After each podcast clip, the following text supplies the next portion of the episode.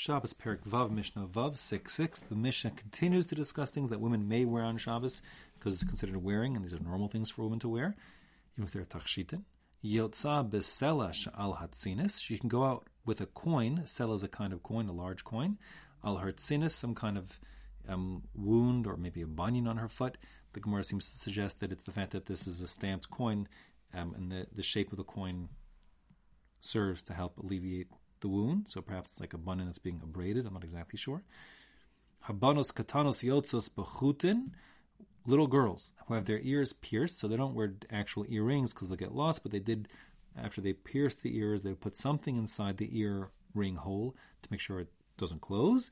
So little girls can go out with something that's chutin. Chutin are little like um, strings that are in the ear to keep it open.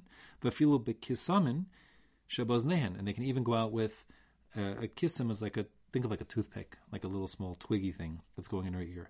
Again, these things aren't making her look beautiful and not adornments, but it's normal for girls to wear them. They're serving the person. It's considered to be the way in which one wears these things, normal, and therefore um, it's a takshit, and the little girls can go out as such. There's no concern since these strings and twigs and whatever they're toothpicks are um, valueless. If they would happen to fall off the girl's ear, they're going to pick them up. They're not going to.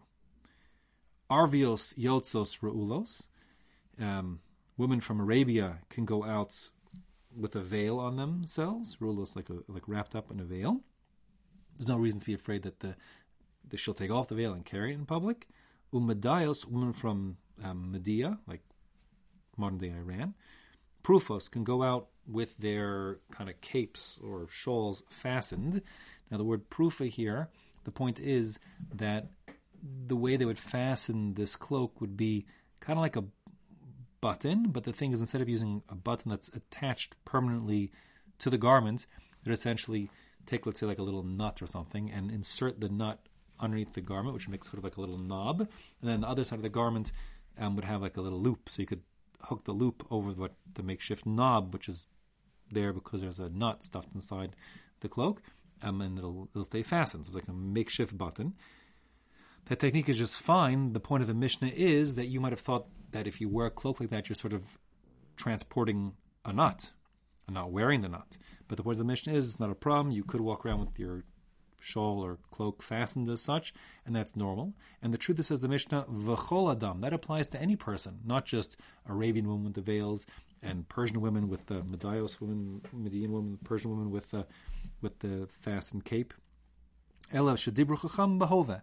When the rabbi said Arabian and Median women, they meant because that's the fashions in those places. But it's nothing special. If a woman in Eretz Yisrael wants to wear a veil or a, go around porefet with you know with her, um, her her shawl fastened with the knot, etc., that would be totally uh, permitted. That's the normal way to wear things, and therefore it's acceptable and considered um, wearing, not carrying.